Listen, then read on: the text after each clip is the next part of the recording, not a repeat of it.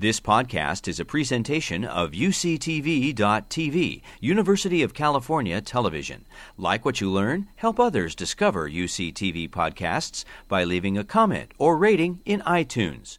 Once again, my name is Miguel Panabella, and I'm joined by rapper and director Boots Riley. Welcome, Boots. Hey, how's it going? Um, I'm really great. Um, we're very delighted to have you. Um, so I think we'll just get started um, with our discussion. Uh, watching this film, Sorry to Bother You, is really interesting in 2020, especially just days before this coming election. But you actually wrote this movie back in 2012, around the time of Occupy Wall Street.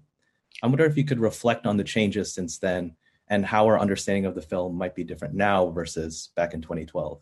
Okay, well, now it's time for me to admit something because when I was promoting the movie, I often said that I wrote it in 2012 and that was a bit of a weird thing where I was worried that millennials and Gen Zers would worry that it was would, would think of a later date as too old.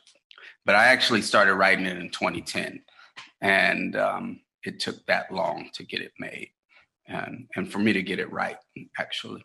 Um, and so, what are the I'm sorry. Uh, I got hung up on that. And what, what are you saying? What are, what are, what's the question? What are the differences? Or can you just reflect on the changes since you wrote it back in 2010 um, yeah. versus how we see it well, now? so, you know, unfortunately, this film is not irrelevant. You, uh, you know, for all of my work, I always hope that um, it can be that a movement could make it irrelevant. Um, However, what it's talking about, it, you know, it, it, it gets at what the the main contradiction of capitalism is, which is the exploitation of labor. It talks about a lot of things, but because it talks about it from that standpoint, um, it ends up, you know, it's going to be relevant as long as we have capitalism. And um, I think some of the differences between now and then is um, I, I, I think um, maybe before Occupy Wall Street, which is when I wrote that, um, the news was going through a period where it wasn't showing um, radical direct action as much. It was happening, but it wasn't being shown. And obviously, once Occupy Wall Street happened in 2011, 2012, it it grew. Um, now, I will say this: that um, what also is different is that um, there is now this massive movement like that that had hasn't been around for decades. And um, you know when we think of movements that were thought of as big in the united states we often talk about the civil rights movement as being the thing that you know the 60s what we need to be like. Well in the civil rights movement, for instance, there was the March on Washington, one of the biggest marches, 200,000 people only, right?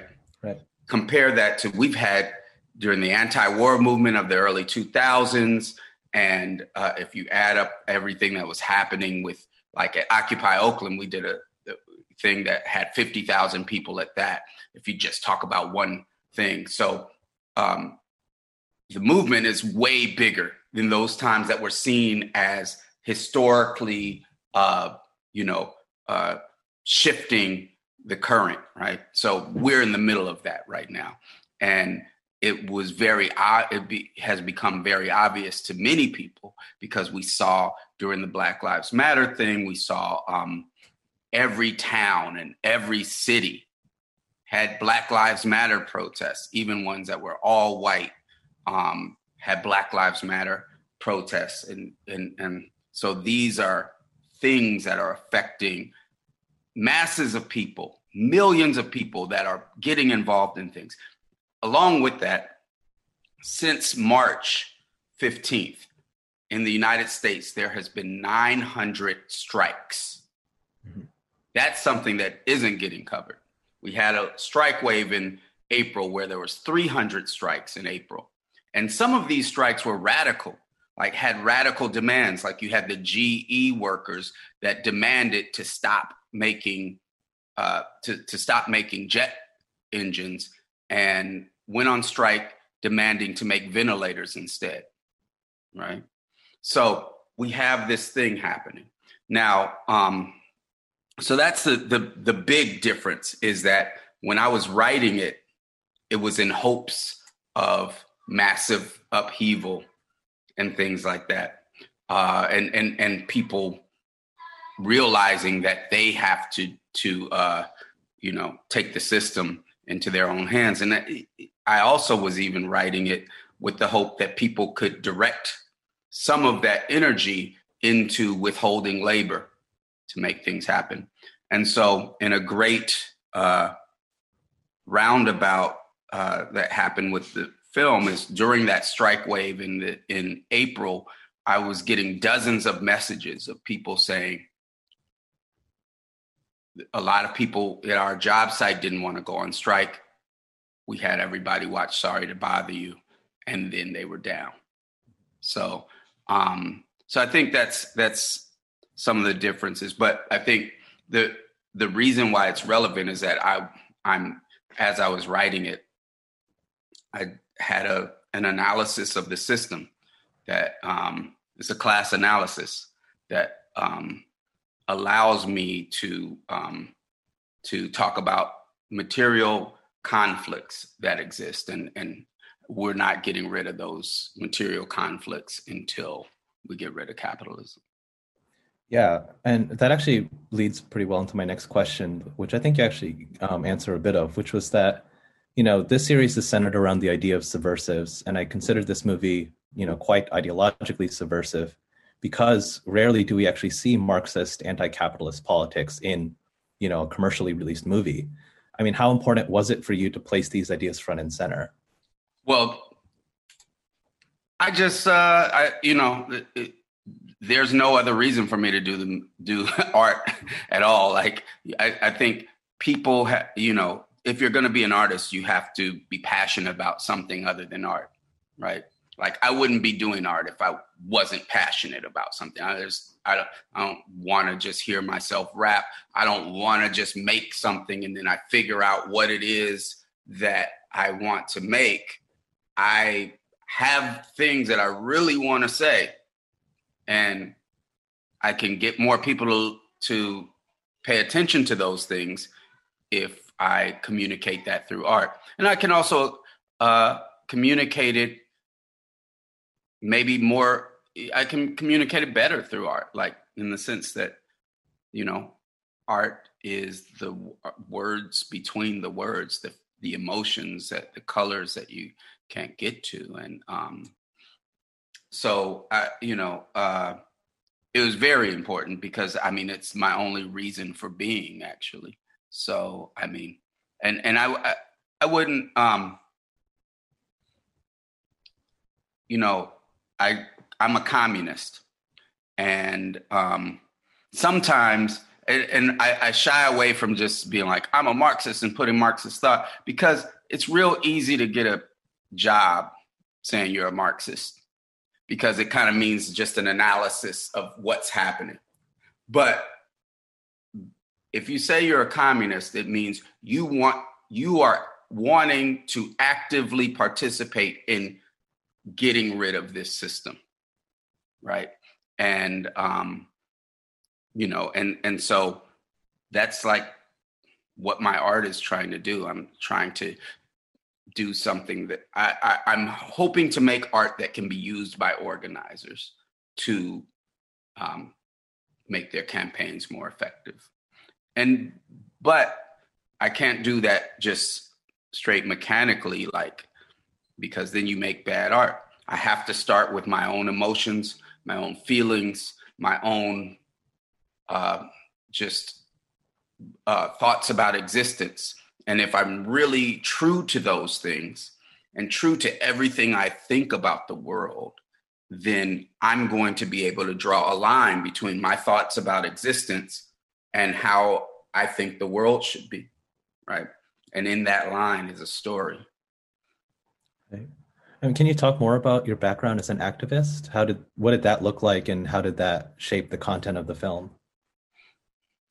Um. So let's see. When I was 14, um, I started helping uh, to an organize a, a, youth organizer came by my house and um, said, "Hey, I got there. You want to go with us to the beach?" And it was a van full of 14 year old girls. And I was like, "Yes, of course, I want to go with you to the beach." And he was like, "Well, but first we're going to go to the Watsonville Cannery Workers strike and support that." And so I started coming around that, and I was helping support the Watsonville Cannery Workers strike. Uh, then went and helped organize farm workers in the Central California Valley, and was had joined a radical party. Um, by the time I was 15, and um, got involved in doing some on at school agitation and kind of got put in this position where due to this student strike that we led, um, I was going around the country speaking. And so I was kind of put in a position of leadership, even though I definitely was not ready for it. But then you you end up having to get ready. And um, but because of the work with uh, farm workers in the Central California Valley, I knew about Teatro Campesino, and so I'd always hear about that and my grandmother had been the uh, director of the Oakland Ensemble Theater in the 70s and 80s. So I kind of came back from that thinking like, how could I use theater to put uh, to to uh, you know put these ideas out there? And um, at that same time, uh, Spike Lee had "Do the Right Thing" come out, so I was like, that's how I'm gonna do it. And I went to school at San Francisco State. But during that whole time, I was part of, uh, you know, the Progressive Labor Party and the International Committee Against Racism. And um, then I left. The, by the time I was 19, I was a burnt out organizer at the at the ripe old age of 19.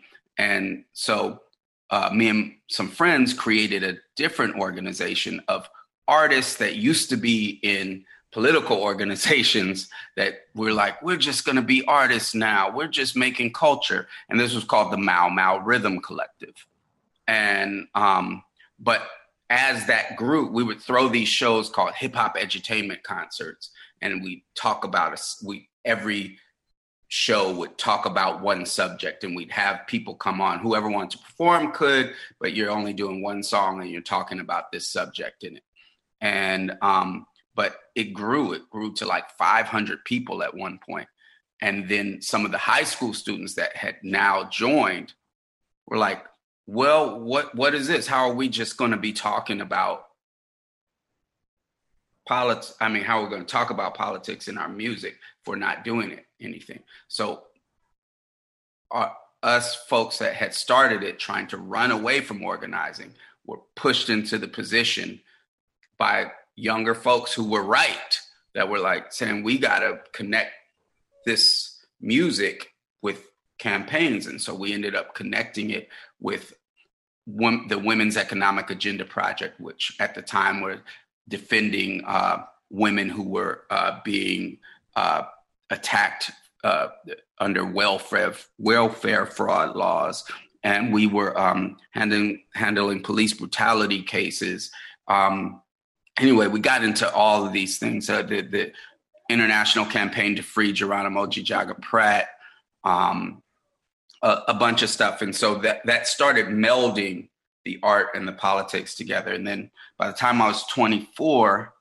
um, I had a midlife crisis where I was like, I've been an artist all these times. We put out two albums, so um, and I decided to quit doing music at that time and we started a different organization because Mau Mau Rhythm Collective had broken up.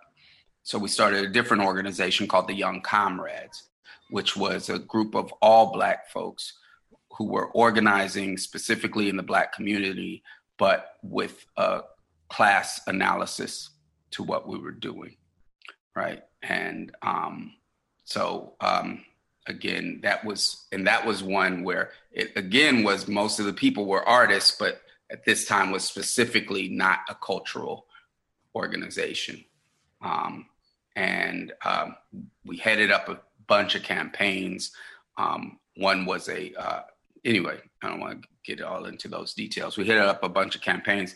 Then that, as many organizations do, ended up fighting each other and breaking apart, and it kind of became a study group. And at that point, I was like, if it, we're just going to be a study group, you know, I can get the ideas out in a bigger way. And then I went back and did Steal This Album, which the musicians on it, a lot of them were folks that were in uh, the Young Comrades. So. Yeah, I was really interested too in the movie because you briefly brought up um, uh, the issues of race, both in your music and in your activism work and in your film. Um, I was interested in those intersections in Sorry to Bother You between race and capitalism. So, what were your ideas behind those themes?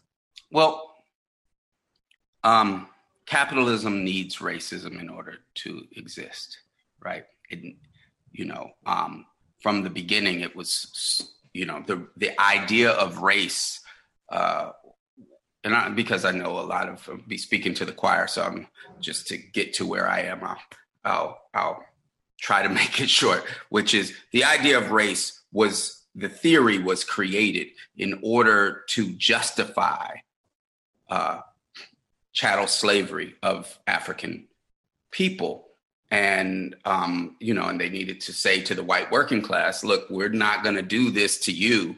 This is a whole different species of people. At the time, race meant species. And this is a whole different, we, we wouldn't do that to you, humans. We're going to do this to these folks because this is what uh, needs to be done. And that's when the, the theory of race started coming out. Like before that, people did describe each other. Oh, those are dark people. Those are people that look like this or whatever. But there was no idea of pe- different nations of people. And, and, and they would talk about nations at that time, but there was no idea of different nations of people being one race. There was no idea that French people were the same as British people um, because they were white, right? So in a way, the idea of whiteness came about in order to in order to say you are a different group of people. We're not going to do this to you.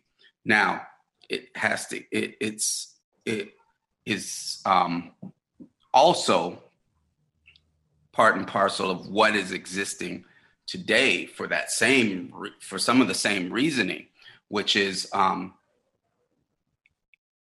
so, for instance, I always give the, the, the, when when uh, when the, they're having the discussion of uh, the white voice, and Danny Glover's character kind of describes his idea of whiteness.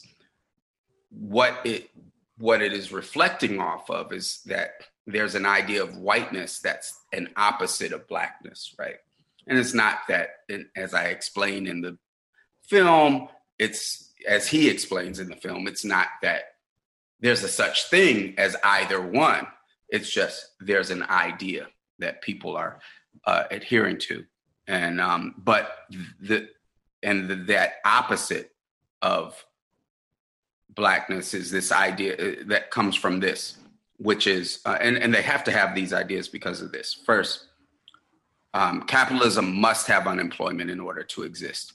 If you have full unemployment, if you have full employment, then um, anyone could demand whatever they want for a wage because you can't fire anybody, you can't replace them because everybody's already employed, right? So um, even though we know that under capitalism we would never get to that point, we'll see places like Wall Street Journal and Financial Times publicly, openly worry about the unemployment rate going too low because wages go up in real time as unemployment goes down, right? You have to have this group of unemployed people in order for it to work. Now, if you have a group of unemployed people, that means you have a group of unemployed people who want to eat. They're not going to let themselves starve. They get in they're they are going to get involved in illegal business. Now, illegal business uh, you know, operates in the same way that legal business operates. Legal business and illegal business, legal and illegal business both use violence to regulate themselves, right? Like you you see Santa Barbara uh, you know, uh, can stop a hotel from building a golf course through it because uh, they can say, hey, we've got this deed. We own the land. You can't build a golf course through it. Now, that deed means nothing without the dudes with guns and uniforms coming to back it up. Similarly, with illegal business, there's uh, there's violence that has to happen or the threat of violence in order to regulate business um, for, for, illegal business. And this is where the effects of poverty come in, the violence that surrounds poverty, the, and just the poverty itself. But how do they explain that to folks, right? How do they explain that to the whole working class that poverty is built into capitalism?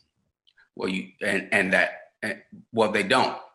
They say this poverty exists because those people that are impoverished are lacking education, they're lacking culture, they're lacking, um, you know, they're savage, they're this or that, you know, and so in that way, they're able to say to the whole working class, look, those folks down below, they're only that way because their their culture the, the, all the racist stereotypes that you could figure out.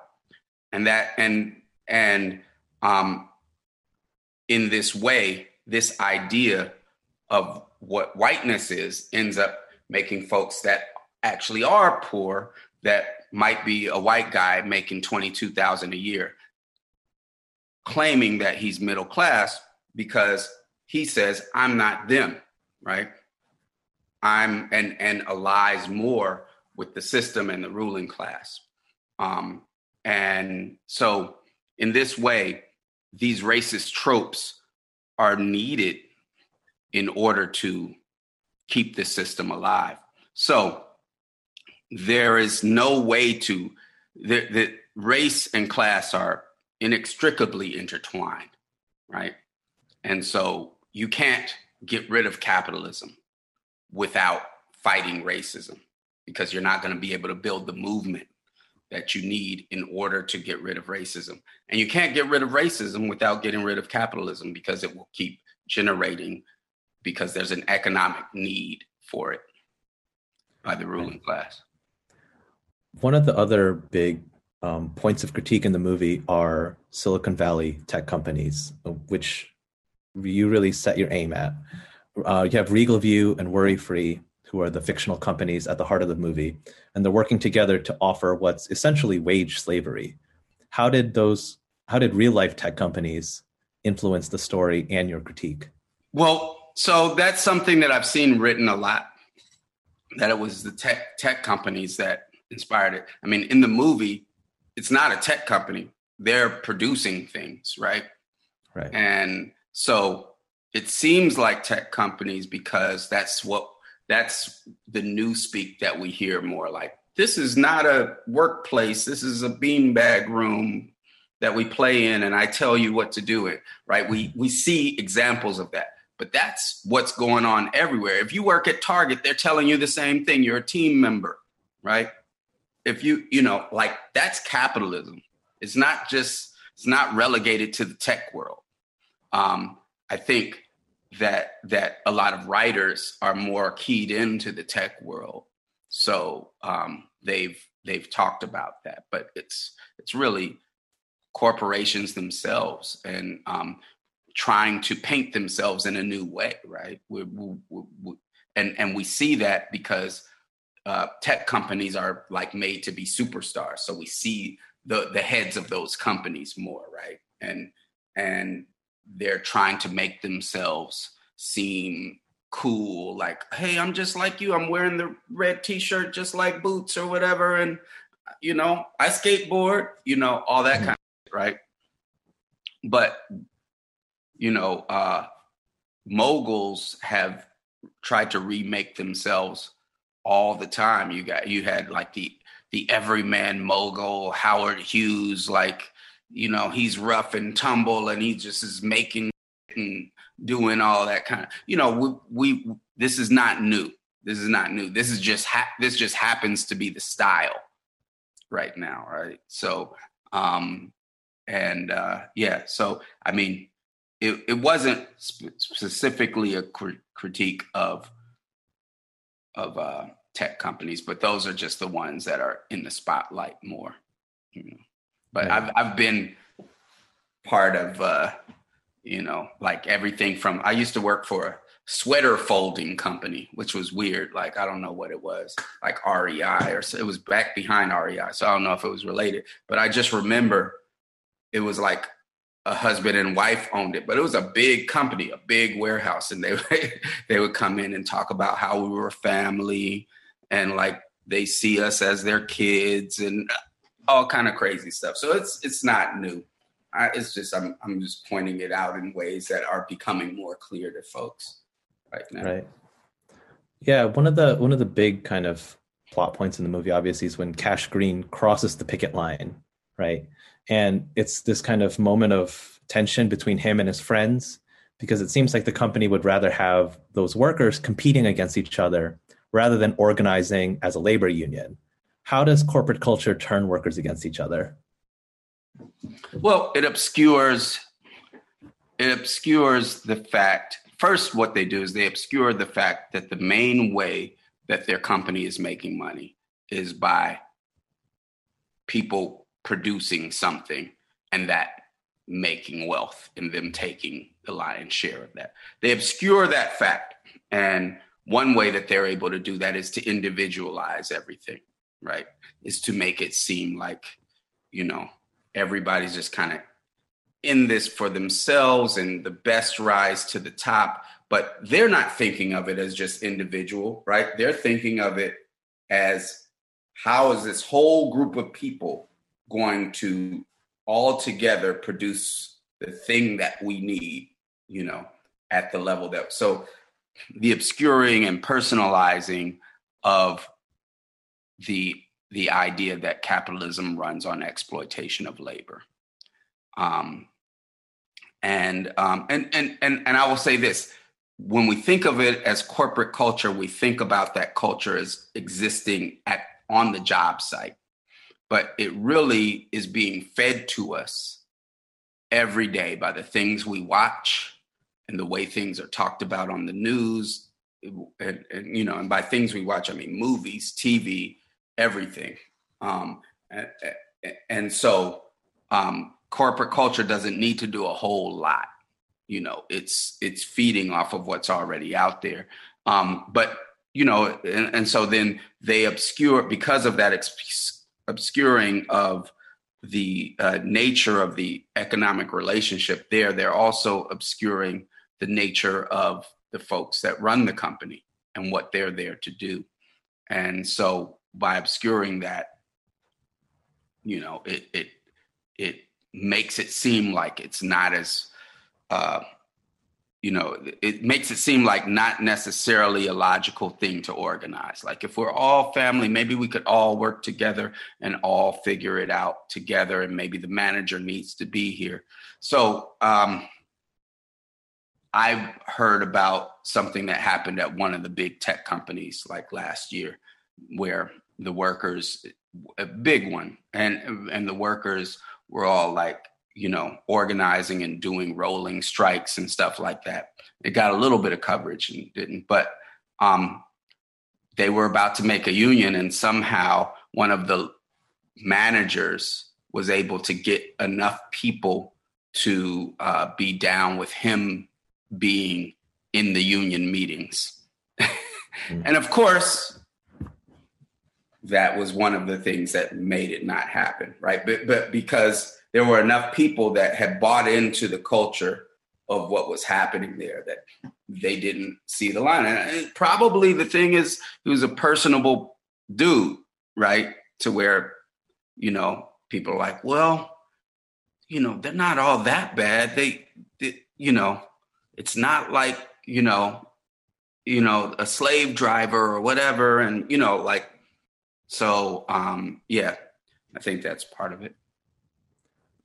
Um, so you briefly mentioned this, this uh, kind of the role of pop culture, and in the film, pop culture is depicted as oftentimes mindless distractions, like the game show "Kicked Out of Me."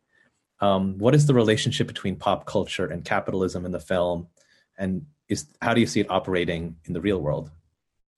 Well, um, how I have it happening in the film, and obviously it's only selecting a slice of what pop culture does, which is sometimes it, you know, people are get so used to um, the degrading nature and they get or they get used to a thought process about human beings that it allows for the accepting of other things so in that case obviously you know it's um, the humiliation of uh, someone is just seen as a sport, right? And this the subjugation of someone is just seen as a sport, and it's part of what they're selling with the idea of with people being okay with folks, you know, being slaves, right? So that's con- they're they're connected there, um, and I think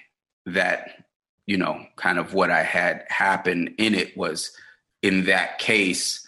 Um, the, the they were able to flip use that subject use that that um, humiliation that was part of pop culture and when cassius got hit in the head by a by a can it was spread around because of that but ended up kind of flipping the the idea of why they should be against him right to, as far as for the viewer so right. the viewer ended up um, that on in the movie the viewer ended up seeing that and being like we're sh- supposed to be laughing at him and he's on that other side so now we're on the side of the strikers and it's to a certain extent what um i don't know what artists or skilled propagandists might do right? And um so so yeah there uh, you know i think a lot of pop culture is supposedly telling us how things are and getting us used to how things are as opposed to thinking it should could ever change. Um, uh, uh, i recently a couple years ago started reading some of the mark fisher stuff um, k-punk and he talks about how um, you know in pop culture well first of all you can you know, you can imagine anything happening except for people changing the system. You can imagine the whole world getting wiped out. You can imagine, you know, j- zombies, right? But the most, the thing that would ding people as being unrealistic because of what they've seen in the rest of pop culture is something where people actually do create some new society right. that doesn't have exploitation, right? Um, and how that is even there is it comes from folks like putting in their movies and films and music just what the problem is here are the problems of capitalism here's what what it is and it ends up making capitalism seem inevitable right that that anything else is so far off and and it makes us get used to the way things are. Like it might seem to be like, oh, you know, it's critical of that, but it doesn't think that you can change anything. And if it does think you can change anything, it's something really vague. Like the problems of capitalism are listed so specifically, might be vague about the analysis of why it's that way. But the problems are listed so specifically and they don't show any pushback against it. You know, you had uh I always like because I got so incensed when I saw it, um, which was that movie Never Let Me Go. Um, and like the folks are being told that they're just there to be organ donors, like, and they get sad and then they live with it for a little while and then one of them and then they decide hey maybe i heard that if we can show that we fall in love, that we can stop it. Now, these are hundreds, maybe thousands of people in England alone in the in the movie. And they and and and they try to show that they're in love and then and then they finally do and then the folks say it doesn't matter and then they're just sad again and they go off to die Like there is no fight back, no struggle, no movement at all. And in reality, even before all of this year, obviously, there's always movement, there's always organizing. We see it around us as writers, we see it around us just in life, but we've been taught to edit that out. That putting that in is somehow unrealistic and um, and and uh, not artistic in some way, you know. And meanwhile, we'll put all sorts of other stuff in that obviously just on little things that are really unrealistic, like the like the 12 o'clock, like the noontime cafe meeting that always happens in a movie, right? Because mm-hmm. they need a place and it's easy to get a location for a cafe. That people are like, oh, let's have, or not noontime cafe date. People do have meetings, but like we're gonna go on a date and we're gonna meet at a cafe. That rarely happens. That rarely happens. People, right? They're not meeting up during that time. It's if it, it does. I'm not saying it never happened in history, but it happens in every other movie. And no, it doesn't ding us because it happens in every movie. So we accept it as a part of life. Like it must happen right? But we're not able to put, we edit out like actual struggle and movements that are happening around us out of those things. And that creates a reality for the for the, the millions and billions of people who watch that culture right and and so one of the reasons that people thought of Sorry to Bother You as being different is because it's one of the few movies that does have labor organizing in it and does have like class struggle. yeah.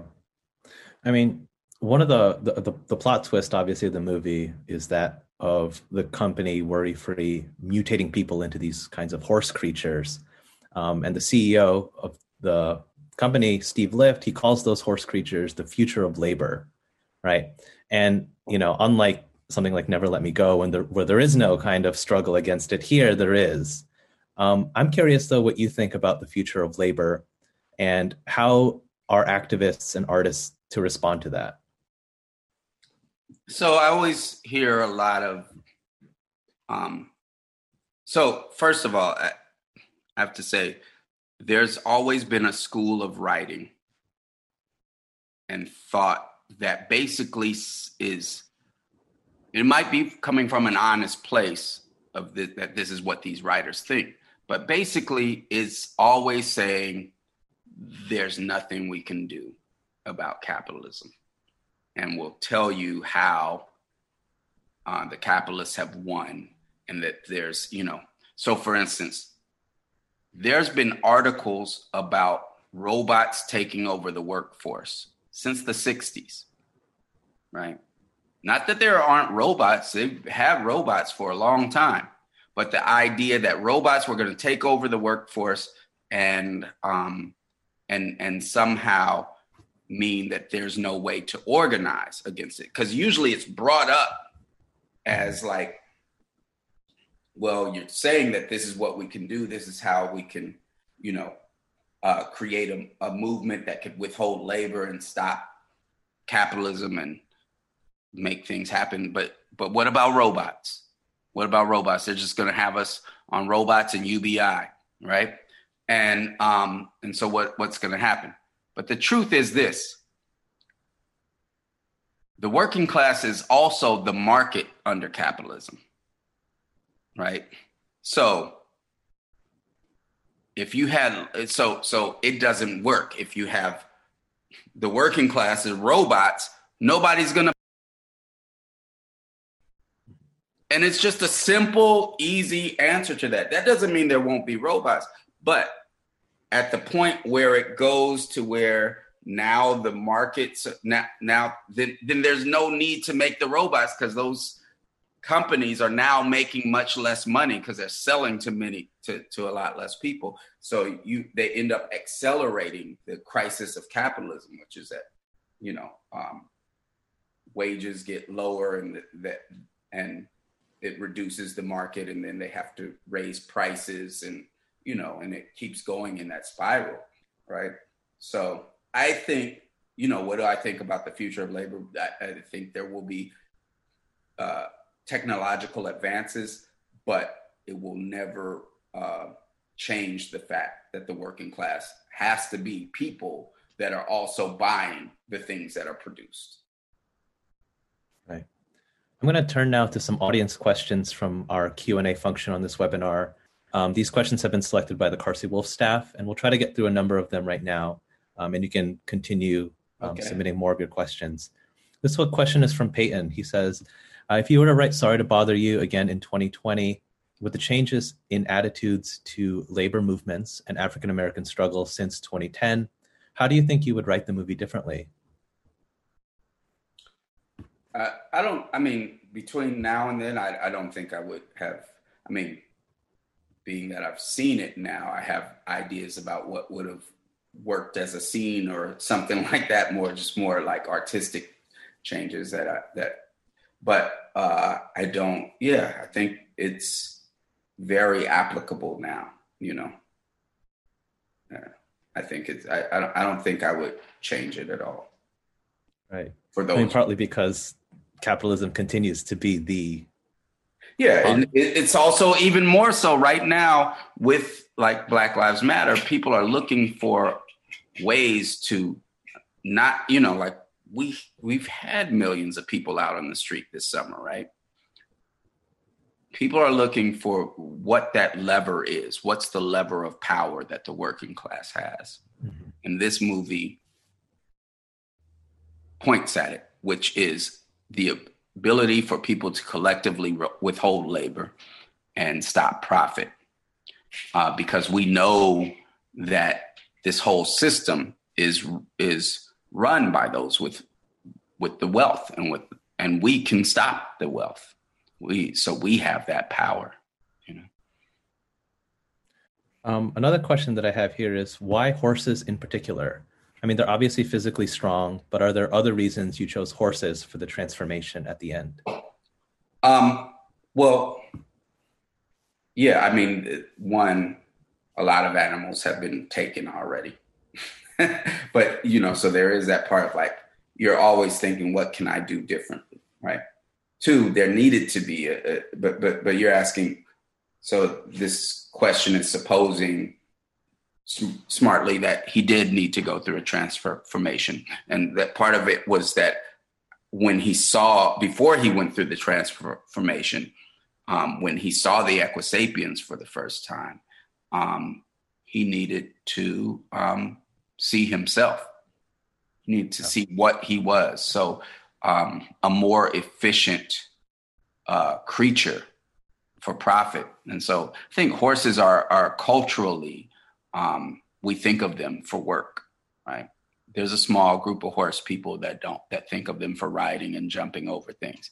But we have it in our culture that's where we, where it's, um, you know, oh, working, you know, workhorse, mm-hmm. strong as a horse, working like a horse, this or that, you know um, treating me like a horse or what, you know. Um, so, you know, it's already in our culture and was something that was untapped for those reasons. Obviously, there's been centaurs or whatever, um, but that that is that was for other reasons. So, know.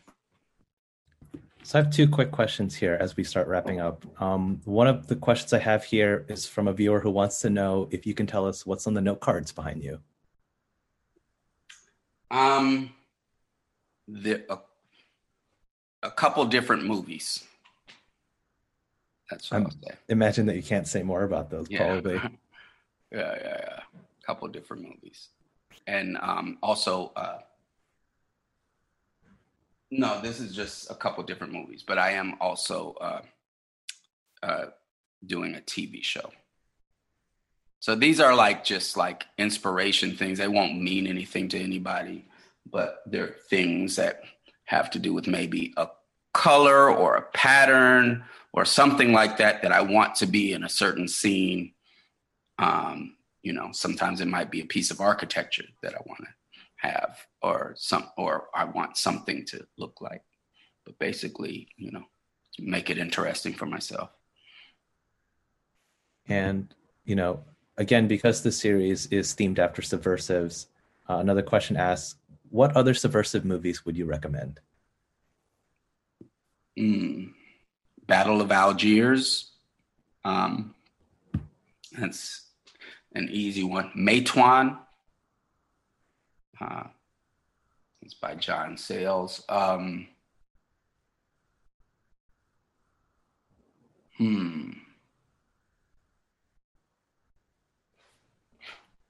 You know, I have a. a I don't know. I, I, I want some recommendations. You know, but because you know, for lack of you know real like I mean, obviously, a lots of things are subversive. You, subversive. You're going to talk about um, uh, Parasite, which is right. which is a good one. Then there's also Snowpiercer, but for the most part, besides a few examples, I think um, folks when they've made movies have tried so hard to, uh, you know, not put what they really believe in there because and and sometimes it's out of this idea of not being quote unquote on the nose. But everything else about filmmaking world is like really on the nose. Like how many james bond movies that people love are not on the nose about how you know the government you know the government and the rich people and the the spies are on the side of the of good and then any other country that we don't know is evil. Like so you know might not nobody you might not ever want to make that kind of a movie and i understand that. But even on uh, other things like love stories or whatever like even some of the ones that we think of as the greatest they still you understand what the story is what that writer is trying to say about that relationship right and people have obscured it so much um, that also in that same Walter Murch book, and I got got to actually uh, uh, confirm it when I met George Lucas. Um, George Lucas, after doing American Graffiti, um, you know, they were in a, a, a, kind of a filmmaking collective. George Lucas, uh, Francis Ford Coppola, a few other people.